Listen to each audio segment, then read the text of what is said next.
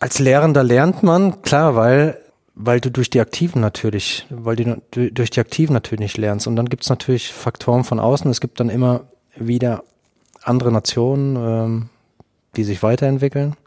Und man muss halt auch reagieren und im, auf, auf Leistungsentwicklung reagieren und äh, dementsprechend kommt man ins Agieren, muss sich weiterentwickeln, muss besser werden als die anderen, muss Vorreiter sein, man muss mutig sein, aber das sind all, das sind die ganzen Punkte, die, die es wahnsinnig interessant, interessant macht.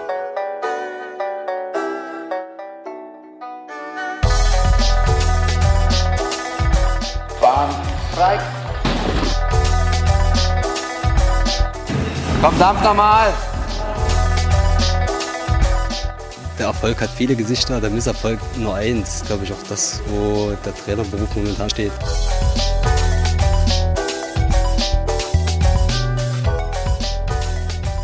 Ja, hallo und herzlich willkommen zur vierten Folge des ähm, Trainer in Sportdeutschland Podcast. Dem Podcast, der den Trainern in Deutschland eine Stimme geben soll. Ähm, denn wir als DOSB denken, ähm, dass diese Stimme viel zu wenig gehört wird. Obwohl Trainer im Sportsystem eine Schlüsselfunktion einnehmen. Sie sind viel mehr als Trainer. Sie sind Mentoren, Psychologen, ähm, und vereinen ganz, ganz viele ähm, Rollen in einer Funktion. Und es gibt verschiedenste Trainer. Es gibt den ehrenamtlichen Trainer an der Basis, es gibt den Bundestrainer, es gibt den Nachwuchstrainer, es gibt aber auch ähm, Trainerausbilder. Und mit all diesen Leuten äh, wollen wir sprechen, so ähm, dass wir ein ähm, gutes Bild der Trainer in Deutschland nachher bekommen. Ja, und ähm, heute ähm, sprechen wir mit einem Bundestrainer, passend zur Wintersaison, mit einem Bundestrainer aus dem Wintersport. Und ich freue mich ganz herzlich, ähm, dass René Spieß bei uns zu Gast ist. Er ist ähm, Bundestrainer der deutschen Bobfahrerinnen und Bobfahrer. Herzlich willkommen, René. Und wir starten immer den Podcast mit einer kleinen Vorstellung. Also stell dich doch mal selber den Zuhörerinnen und Zuhörern vor. Wie gesagt, mein, mein Name ist René Spieß. Ich bin mittlerweile jetzt schon 46 Jahre. Ähm, war früher Bobathlet über viele Jahre, ähm, war aktiv von 89 bis 2006, war bei zwei Olympischen Spielen, bin immer der Medaille hinterhergerannt. Das hat äh, zweimal ähm, oder habe die Medaillenränge zweimal knapp verfehlt und ähm, freue mich natürlich, dass ich jetzt auch Athleten wieder begleiten kann. Als Trainer, ich habe im Juniorenbereich angefangen, bin alle Stationen des Trainerdaseins durchlaufen, auf der Trainerakademie, bin dann über den Europacup wieder in den Weltcup, war dann stellvertretender Cheftrainer über ein paar Jahre und bin seit 2016 jetzt Cheftrainer ähm, in der deutschen Bobmannschaft. Jetzt, wenn wir über Bundestrainer reden, dann hat sicherlich jeder da draußen Yogi Löw im Kopf. Den kennt man als Bundestrainer. Was macht denn ein Bundestrainer im Bob? Wie sieht die tägliche Arbeit aus? Also das unterscheidet sich schon schon sehr stark äh, oder man kann sehr stark unterscheiden zwischen der Sommerarbeit und der Winterarbeit. Im Winter, das ist eigentlich die, die, die Hauptarbeitszeit. Ähm, dort sind wir von Oktober bis mittlerweile Mitte, Mitte März äh, komplett unterwegs, bis auf ein paar Tage. Ähm, aber diese die Tage Ruhe, die hat man dann auch mit viel organisatorischen Sachen zu tun. Also von Oktober bis äh, Mitte März ist dort Land unter da sind wir auch nicht so ansprechbar für die Welt draußen, ähm, sondern sind da in unserem Metier und reisen, bereisen oder gehen erst in die Selektionsrennen, dann kommt die Weltcup-Phase und meistens dann der Höhepunkt. Bei uns ist es so, wie im Biathlon auch, dass wir jedes Jahr die Weltmeisterschaft haben, ähm, ausgenommen dann das, das Olympische Jahr, wo der Höhepunkt dann die Olympischen Spiele sind. Ähm, nach der Saison ist vor der Saison, das heißt, da geht's in die ganze Organisation, in die Planung der nächsten Jahre, in die Strukturplanung rein, die Saisonanalyse, ähm, das sind alles äh, Dinge, die erledigt werden müssen. Das ist eigentlich so die zwei, drei Wochen nach der Saison, ähm, wo man auch nochmal richtig zu tun hat, um die Saison aufzuarbeiten, die nächste Saison vorzubereiten. Ähm, dann kommen meistens ähm, ja viele Sitzungen in den Monaten äh, Mai, Juni. Am Anfang meines Cheftrainer-Daseins ähm, habe ich auch noch ein paar Athleten äh, athletisch mitbegleitet. Das mache ich seit der letzten Saison nicht mehr. Ähm, bereise dann einfach die Stützpunkte und äh, bleib so in Kontakt mit den Athleten auf dem Laufenden. Und ja, als Cheftrainer ähm, planst du, organisierst du auch die Struktur, ähm, bringst die Struktur voran. Das geht eigentlich auch das ganze Jahr über und bereist viele Sitzungen, musst die Sportart repräsentieren auch.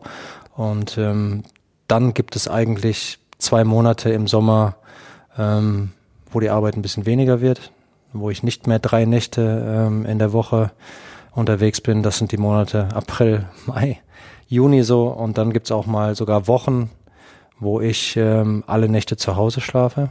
Und das sind eigentlich so die, die schönen Monate. Und im September kommen dann schon wieder die ersten Leistungstests und, und die Vorbereitung für die, für die neue Saison. Ja, und dann geht das Ganze wieder von vorne los. Wenn du es jetzt mal runterbrichst auf einen Tag im Winter, wie sieht da der Tagesablauf eines Trainers aus? Hängt ganz davon ab, ähm, wie die Trainingszeiten liegen, das heißt die Bahnzeiten. Wenn ich jetzt so einen, so einen ganz normalen Tag habe, dann ist meistens sieben, sieben Uhr Frühstück, dann geht es relativ zeitnah zur Bobbahn. Wenn man jetzt mal einen Trainingsstart von 9.30 Uhr oder, oder 10 Uhr ähm, nimmt, dann geht man mit den, mit den Piloten und mit den Piloten in die Bahn. Ähm, ja, versucht äh, sich die Bahn, Bahn zu erarbeiten. Im Winter dann hat man diese drei, vier Stunden das, das Bahntraining, dann geht's zum Mittagessen dann macht man meistens die Analysen des, des Vormittages, sprich, was ist auf der, der Bahn passiert, die Zeitanalysen, Geschwindigkeitsanalysen. Ähm, dann kommen die, die Athletiktrainingseinheiten. Wir haben ähm, viele Athleten bei uns. Wir sind mit 23 Aktiven im, im Schnitt unterwegs. Dementsprechend kommt dann die Athletikphase. Es, es gibt dann nicht einfach zwei Stunden im Kraftraum, sondern da gibt's Aktive, die machen Sprünge. Es gibt Aktive, die sprinten an dem Tag. Es gibt Aktive, die machen Athletiktraining. Dementsprechend teilen wir uns das immer so ein bisschen auf. Aber das sind auch so die drei, vier Stunden, die man dann verbringt. Dann geht's zum Abendessen und dann kommen die Gespräche, die man eigentlich, es gibt jeden Tag Gespräche oder oder, oder Redebedarf. Wir sind insgesamt ähm, knapp 40 Leute, die unterwegs sind. Da stehen immer Themen an. Das ist dann die Zeit nach dem Abendessen. Ja, und dann ähm, beendet man früher oder später den Tag, telefoniert nochmal mit der Familie und ja, dann äh, geht's wieder von vorne los. Am Wochenende sind die, sind die Wettkämpfe. Da sieht das dann ähnlich aus, weil da folgen dann noch mehr Analysen äh, im Nachlauf und dann kommt ein Reisetag, weil wir mitunter auch, ja, praktisch auch äh, weite Reisewege haben, dementsprechend lange Reisetage und dann geht's wieder von vorne los. ähm, wenn du jetzt in einer Runde bist, wo du, wo dich nicht viele kennen, und du dann in das Gespräch kommst, was machst du eigentlich? Und du sagst, du bist Bundestrainer. Was kommen da für Fragen? Vielleicht sogar Vorteile auf dich zu? Ach, das weiß ich ja, klar, das kommt immer der Vergleich äh, mit Yogi Löw und ähm, verdienst du ähnlich viel oder wie sieht die Sache aus oder wie oft arbeitest du, was machst du zwischen April und, und Oktober? Ähm, das gebe ich aber auf, jetzt äh, da viel viel drüber, drüber zu reden, weil das ist, ist, ist wahrscheinlich auch so, ein, so eine vorgefertigte Meinung, dass, dass man dann einfach im Winter ähm, beruflich viel zu tun hat und im Sommer ein bisschen weniger. Das war ganz lustig. Ich war gestern bei der Post, da hat mich so eine Mitarbeiterin, habe ich ein Paket abgegeben und ähm, da hat äh, habe ich das Paket abgegeben und dann hat die Postmitarbeiterin äh, mir gesagt, ah, ähm, Heute geben Sie mal das Paket ab. Ähm, Sie haben ja auch jetzt viel Zeit im Sommer. Und das Lustige war, ich war genau sechs Tage unterwegs. Komplett in äh, fünf verschiedenen Hotels, fünf verschiedenen Orten und bin genau ähm, eine Stunde vorher nach Hause gekommen und habe meinen Sohn dann abgeholt von der Schule und habe das Paket noch vorbeigebracht. Aber da reagiert man dann gar nicht drauf, weil ich glaube, das ist schwer vermittelbar, weil du als Cheftrainer eigentlich immer unterwegs bist, du bist immer ansprechbar, es gibt keinen Tag, auch im Sommer, wo jetzt, wo man nur drei Gespräche hat oder so. Das, äh, es gibt immer Probleme. Wir haben, wir haben 100 Aktive, wir haben 25 Trainer im Verband, da stehen Vereine hinter, Verbände hinter, Manager hinter, teilweise irgendwelche Interessentengruppen, die dann auch noch was von dir wollen, die dir ein Produkt anbieten wollen. Deshalb ist eigentlich jeden Tag immer Wuling bei mir und ähm, es wird auch im Sommer nicht langweilig. Es, es, gibt jetzt nicht einen Tag, wo kein Anruf kommt oder so. Das gibt's nicht. Gibt's auch im Urlaub nicht. Also ist die Rolle des Trainers zu komplex, um sie in so einem kurzen Gespräch äh, jemanden zu erklären? Ich glaube, das kommt, das kommt, das kommt immer drauf an. Ich glaube, als Cheftrainer bist du halt für alles verantwortlich und dementsprechend äh, rufen dich auch ganz, ganz viele Leute an. Also die Nummer, die geht dann rum und mhm. äh, dementsprechend ist das, ist der Bereich halt sehr vielfältig. Ich denke, das kommt immer darauf an. Ich denke, ein Stützpunkttrainer und ein Bundesstützpunkttrainer hat dann viel mehr noch mit den Aktiven zu tun und da liegen halt die Schwerpunkte. Ich glaube, das verschiebt sich äh, einfach. Aber in diesen vielfältigen Rollen, die man als Trainer einnimmt, was ist deine Lieblingsrolle? Die Lieblingsrolle ist tatsächlich mit Aktiven zu arbeiten. Und ähm, ich habe ja gerade beschrieben, man bekommt viele Anfragen, viele Anrufe. Und ich bin zum Beispiel nie genervt, wenn mich ein Aktiver anruft. Oder wenn mich ein äh, Trainerkollege anruft. Auch wenn das später ist oder zu irgendwelchen Uhrzeiten, wo andere das Handy aushaben. Das sind äh, Sachen, dafür bin ich da und das macht mir besonders Spaß und, und die Arbeit macht mir einfach auch besonders Spaß mit Leuten, ähm, zu sehen, wie sich, wie sich Athletinnen und Athleten entwickeln, ähm, positiv entwickeln oder manchmal zu Höhepunkten auch in eine, in eine falsche Richtung. Das ist für mich sehr, sehr interessant. Oder wie man auch Erfolg organisieren kann. Welche Kompetenzen muss man dafür mitbringen? Ja, das fragt man sich immer wieder. Ich bin ja ein ein mich ewig fragender Trainer und hinter, hinterfragender Trainer. Ich glaube, die, äh, oder man sollte schon die Kompetenz mitbringen, dass man moderieren kann, dass man vermitteln kann, dass man die Kanal, dass man die Kanäle offen hält zu den Aktiven und zu den Trainern. Ich glaube, das ist, und zu den Partnern, ich glaube, das ist, sehe ich äh, fast die Hauptaufgabe. Und ähm, das versuche ich auch, das, dass das gut gelingt. Und ich hoffe, dass es einigermaßen gut gelingt. Für alle wird das nie gut sein. Das ist auch klar in meinem Beruf. Aber ich glaube, das ist so, ein, so eine Hauptaufgabe oder ein Hauptmerkmal, was ein Cheftrainer mitbringen sollte. Dieses Stichwort, was mir da immer einfällt, ist dieser, als Trainer ist man lebenslang Lernender, aber auch lebenslang Lehrender. Ist es das, was den Reiz ausmacht? Ja, das ist, das ist der besondere Reiz als Lehrender lernt man, klar, weil weil du durch die Aktiven natürlich, weil du durch die Aktiven natürlich lernst. Und dann gibt es natürlich Faktoren von außen. Es gibt dann immer wieder andere Nationen, ähm, die sich weiterentwickeln. Und man muss halt auch reagieren und im, auf, auf Leistungsentwicklung reagieren und äh, dementsprechend kommt man ins Agieren, muss sich weiterentwickeln, muss besser werden als die anderen, muss Vorreiter sein, man muss mutig sein, aber das sind all, das sind die ganzen Punkte, die, die es wahnsinnig interessant, interessant macht. Ähm, wann hast du entschieden, dass du gerne Trainer werden willst? In der Tat schon während meiner aktiven Zeit, das waren die letzten drei Jahre, sage ich jetzt mal. 2006 ähm, habe ich aufgehört. Circa ab 2003 wurden schon die ersten Gespräche im Landesverband in Nordrhein-Westfalen mit mir äh, geführt, dass man sich das vorstellen kann, mit mir zu arbeiten.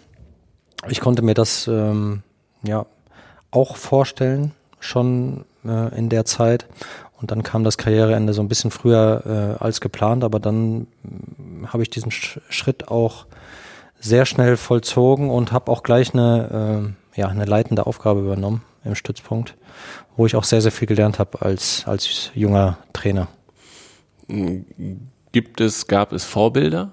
Also ich kann mir vorstellen, im Positiven wie Negativen, ähm, dass man sich als Athlet denkt, also wenn ich Trainer werden will, dann aber nicht so. Ja, unbedingt. Unbedingt. Ähm, es war so, dass ich, wie gesagt, nicht super erfolgreich war äh, als Sportler. Ich habe, wie gesagt, das große Ziel nicht erreicht, diese Olympiamedaille und habe natürlich auch mit, äh, mit vielen Trainern äh, zusammengearbeitet und auch teilweise zusammenarbeiten dürfen. Und ähm, dementsprechend habe ich mir immer negative Beispiele auch rausgesucht, äh, wo ich gesagt habe, wenn du Trainer bist, dann wirst du das unbedingt vermeiden.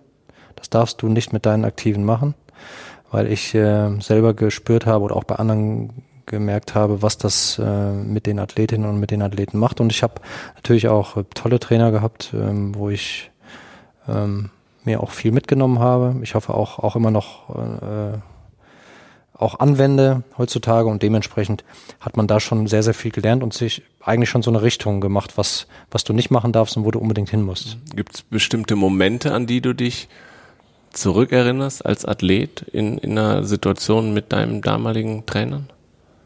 Die dich irgendwie geprägt hat, die du besonders, an die du dich zurückerinnerst? Ja, auf jeden Fall. Das war, mm, das waren zum Beispiel ähm, ja, die Tage nach, äh, nachdem es bei Olympia nicht geklappt hat, ähm, dass da einfach wenig, wenig Kommunikation war. Und das hat mich, das hat mich sehr geprägt, weil ich äh, genau weiß, wie wichtig dann Unterstützung war.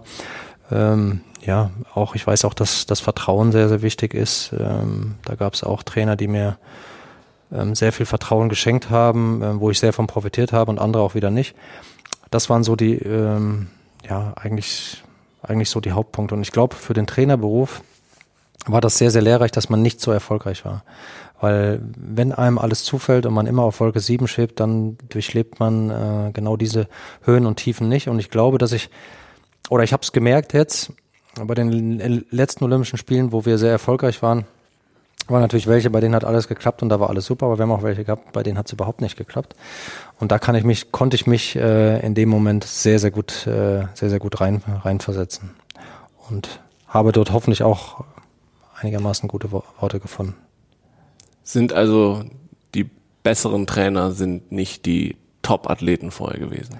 Das weiß ich nicht. Ich habe das Gefühl für, äh, für mich, ich habe auch Trainer erlebt, die sehr, sehr, die sehr, sehr erfolgreich waren und die haben, glaube ich, manchmal nicht so die Empathie, was in Leuten vorgeht, die einfach nicht immer erfolgreich sind, die nicht immer durch die Wand gehen, die ähm, Furcht vor Misserfolg haben. Ähm, und da glaube ich, das können die anderen, anderen Trainer besser, was aber nicht heißt, dass im Gesamten dann der andere Trainer nicht besser ist, weil ich glaube, das sind meistens auch Typen, die erfolgreich waren, die dann durch Wände gehen, ähm, Strukturen äh, ebnen können.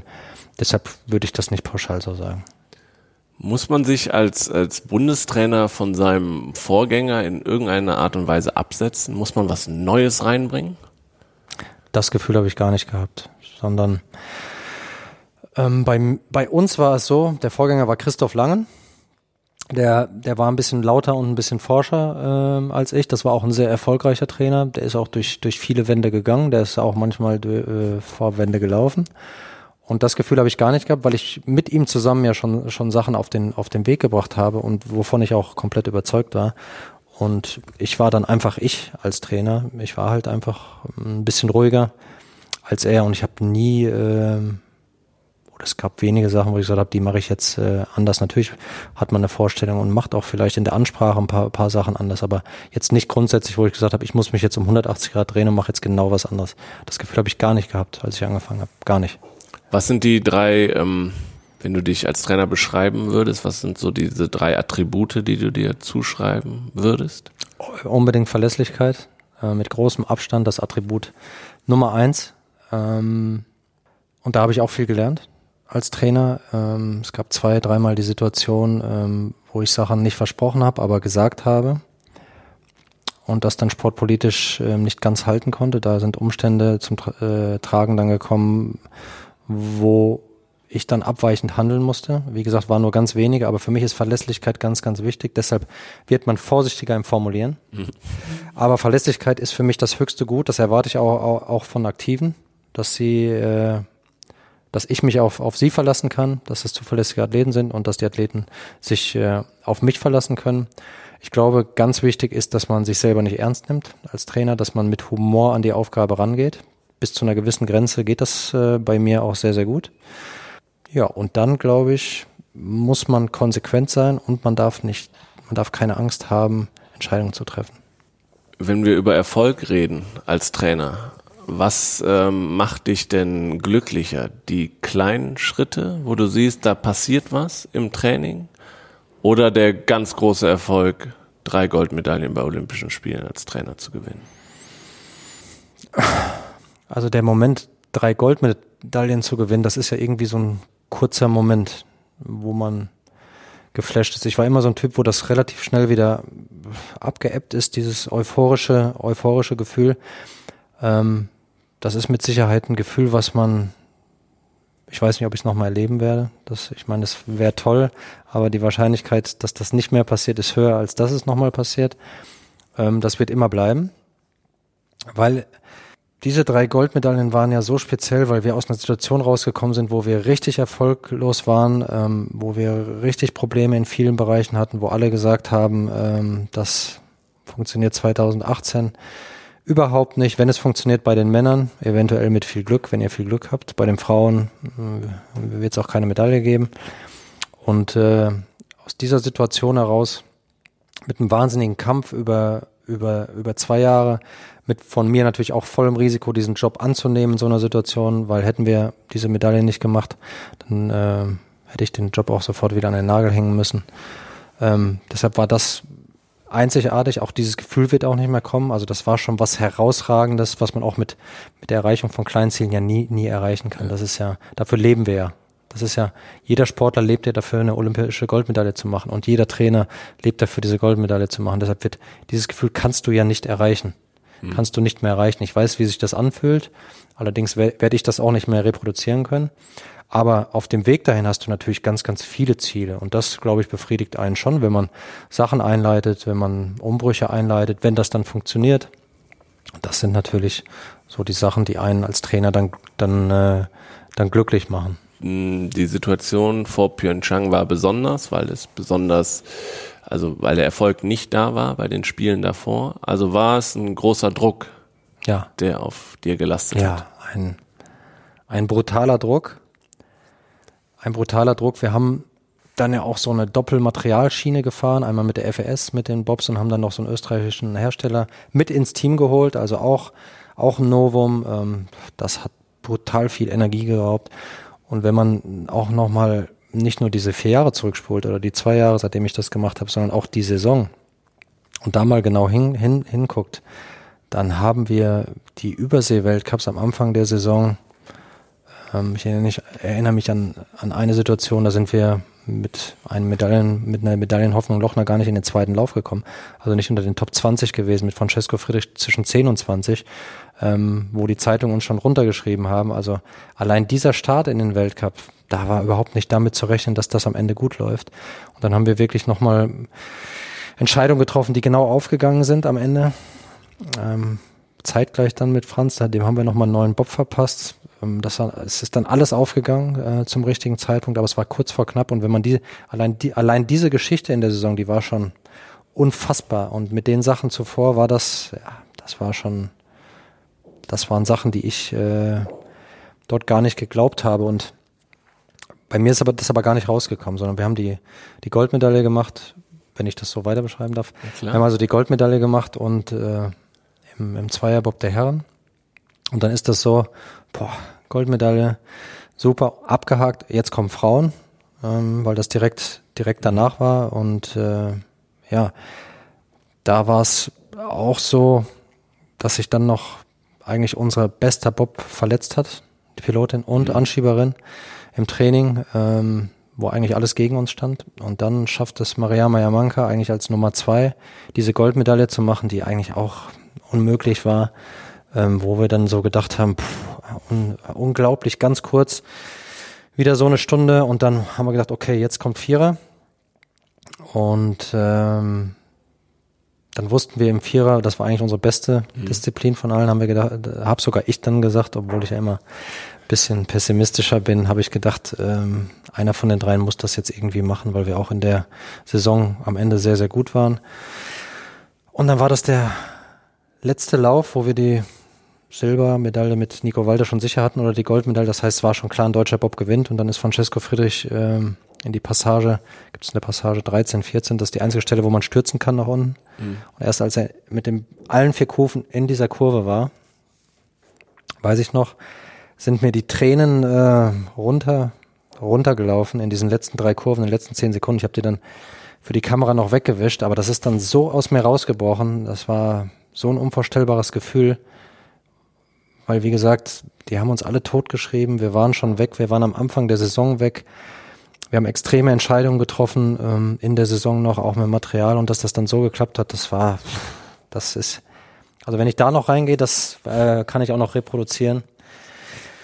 Das war das Unvorstellbarste und das werde ich auch nie wieder, ähm, das werde ich auch nie wieder so, also diese Emotion wird nie wieder so sein, denke ich. Aber hattest du irgendwelche Mechaniken, um mit diesem enormen Druck umzugehen? Eigentlich nicht. Das war auch nicht so, dass mich dieser, dass mich das erdrückt hat, weil man ja eigentlich immer in der Arbeit drin ist und es geht ja immer weiter und so. Ähm, wie gesagt, ich glaube, dieser Ausbruch dann und diese Erleichterung, die hat, äh, hat mir selber auch erstmal gezeigt, unter was für für, für Druck ich gestanden habe.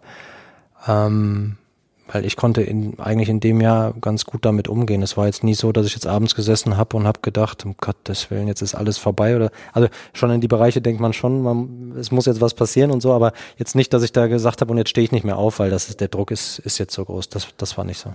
Aber Trainer ist schon ein Fulltime-Job, den nimmst du auch mit nach Hause. Du hast gerade erzählt, dass vor, beim Amtsantritt natürlich auch ein Risiko da war, dass wenn es schief geht und dann diese zwei Jahre weg von der Familie, auch das sicherlich ähm, ein, ein Trainerthema, ja. dieses viel unterwegs sein. Ja. Wie siehst du es jetzt mit dem Abstand? Also Druck bei Olympia. Also es war so im Olympia, es gab mit Sicherheit nicht einen Tag, wo ich nicht an Olympia gedacht habe. Also das hat es in diesem Jahr hat hat's, hat's das nicht gegeben, weil es immer es waren immer Themen präsent, wo ich gedacht habe, da müssen wir noch, da müssen wir noch, da müssen wir noch. Ähm, wie können wir da noch? Also da da gab es mit Sicherheit keinen Tag, äh, wo Olympia nicht prä, präsent war. Danach habe ich das schon gelernt. Jetzt ähm, ist das ist das schon so und ich glaube, dass wir eine, eine ganz gute Struktur haben. Ich habe oder wir haben gute Trainer, die hinter mir stehen, denen ich, denen ich vertrauen kann, wo ich einfach auch mal, auch mal loslassen kann. Also nach Olympia habe ich das jetzt ähm, schon gelernt. Das ist jetzt schon eine ganz andere Situation als vor Olympia. Das ist auch so ein Entwicklungsprozess, wo ich loslassen kann. Was brennt dir unter den Nägeln, wenn du dir das Berufsbild Trainer anguckst? Da ist einmal, dass es mit der Familie nicht ganz so gut vereinbar ist, sag ich mal. Was, mhm. was, was brennt einem da besonders unter den Nägeln? also das Hauptthema, was mir immer unter den Nägeln brennt, ist das Berufsbild Trainer. Das ist ganz, ganz klar. Und äh, da muss man auch ganz, oder kann man sagen, dass ich sehr, sehr viel Glück gehabt habe. Ähm, dass mir auch finanziell sehr gut geht. Es geht also nicht um mich, sondern es geht um die ganzen Stützpunkte und Landestrainer. Und da ist die, äh, die Bezahlung einfach ähm, nicht adäquat. Das ist ganz klar für das, was wirklich die äh, große Anzahl der Trainer leisten, auch stundenmäßig leis leisten. Ähm, das wird überhaupt nicht, äh, finanz wird finanziell überhaupt nicht gewürdigt. Da ist ein riesen Nachholbedarf, ähm, genauso wie, wie die Vertragssituation, wo es nur Jahresverträge gibt, wo die ähm, sich manchmal schon arbeitslos melden müssen. Das ist eine, Katast ist eine Katastrophe. Ähm, am Ende sollen wir Spitzenleistung produzieren, ähm, sollen eine professionelle sollen professionell mit Athleten arbeiten, eine Spitzenleistung, Spitzenleistung produzieren. Und das äh, mit der Bezahlung und mit den Verträgen, das wird nicht funktionieren. Da laufen wir ja mittlerweile auch schon in die große Lücke rein. Ich denke, das ist auch, ähm, ist auch überall bekannt. Also dem DOSB ähm, habe ich das Gefühl, dass das, dass das angekommen ist und dass da auch was gemacht wird. Und ich hoffe jetzt, dass wir schaffen, ähm, die Politik zu überzeugen, weil am Ende, ähm, wenn man mal den Bundeshaushalt sieht, dann geht, läuft ein ganz, ganz kleiner Teil in den Spitzensport und ich glaube mhm. mit, mit relativ, für den Gesamthaushalt relativ kleinen Mittelaufwuchs kann man eine Menge, eine Menge bewirken und ich glaube, dass äh, da alle auch eine Verantwortung haben, weil am Ende ist das natürlich ein kleiner Bereich, der Spitzensport macht, der Athleten ausbildet. Aber wir müssen ja immer sehen, dass von den paar hundert oder paar tausend äh, Athletinnen und Athleten, die mal eine WM, EM, WM, Olympia sehen, dass das ja nur drei bis fünf Prozent sind von denen, die ankommen, die im System waren. Also der Rest hat aber auch diese ganzen Systeme durchlaufen und hat die Werte mitbekommen. Ne? Und ähm, da kommen mit Sicherheit dann auch sehr leistungsbereite Leute in die Wirtschaft rein. Also ich glaube, dass die Gesellschaft auch einen riesen Mehrwert hat von, von dem ganzen System. Und ich glaube, dass es dann Mittelaufwuchs geben muss für leistungsbereite Menschen und, und vor allen Dingen für leistungsbereite Trainer, die sich wirklich aufopfern, ähm, teilweise für ihre Athleten oder im, im, im größten Teil aufopfern für ihre Athleten und die müssen einfach sauber bezahlt werden. Und, und nur dadurch bekommt man auch ein anderes, äh, anderes Bild in der Gesellschaft für Trainer. Das ist aus meiner Sicht, kann man viel über Anerkennung reden, aber Grundlage der Anerkennung ist äh, eine Aufstock Aufstockung der Trainergehälter und äh, äh, mit lang langfristigen Verträgen, dass die Trainer einfach in Ruhe arbeiten können. Und ich glaube, dann, dann kann man auch mit dem, was man macht, für das, was man brennt, einfach, ähm, wie bei uns, wo man einfach fünf Monate weg ist. Da gibt es in anderen Bereichen, die hätten fünf Monate dann frei für die Stunden, die man macht. Ich glaube, dann kann man auch, äh, kann man auch gut damit leben. Okay, wir ähm, kommen zum Ende. Die halbe Stunde ist schon rum. Ach nein. Ja, es geht, es geht immer recht zügig. Ja. Ähm, zwei Fragen noch zum Abschluss. Was hast du ähm, beim Sport gelernt? Ich habe gelernt, dass wenn man, wenn man hinfällt, wenn man Niederlagen hat, dass man dann zwar ganz unten am Berg steht, aber dass es äh, in den meisten Fällen auch wieder bergauf geht, wenn man das will und wenn man daran arbeitet.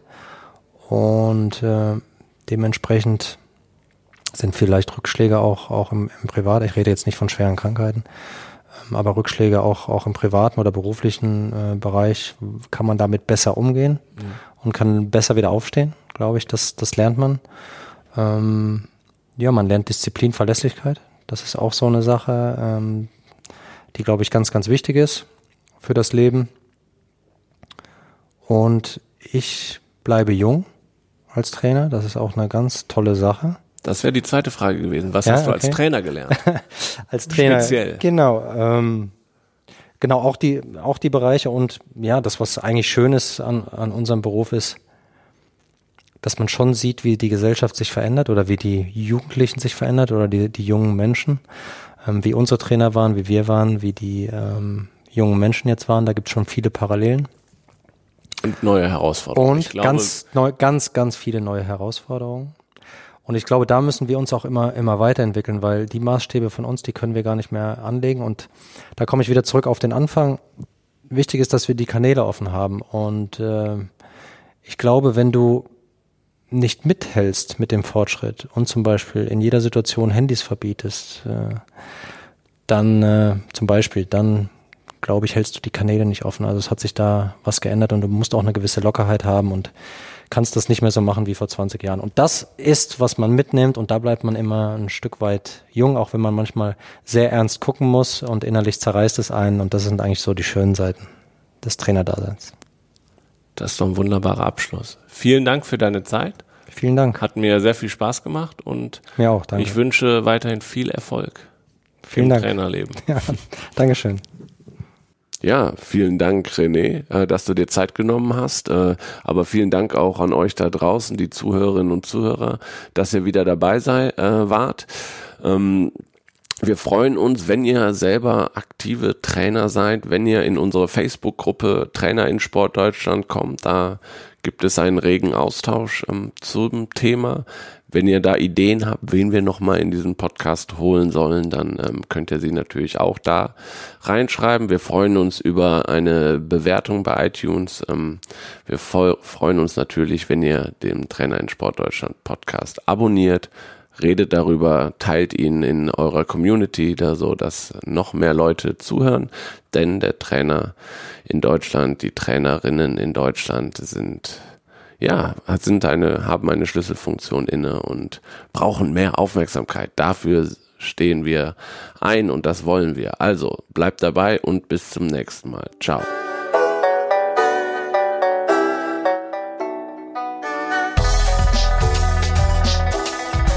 Bahnstreik. Verdammt nochmal! Der Erfolg hat viele Gesichter, der Misserfolg nur eins. Glaube ich auch das, wo der Trainerberuf momentan steht.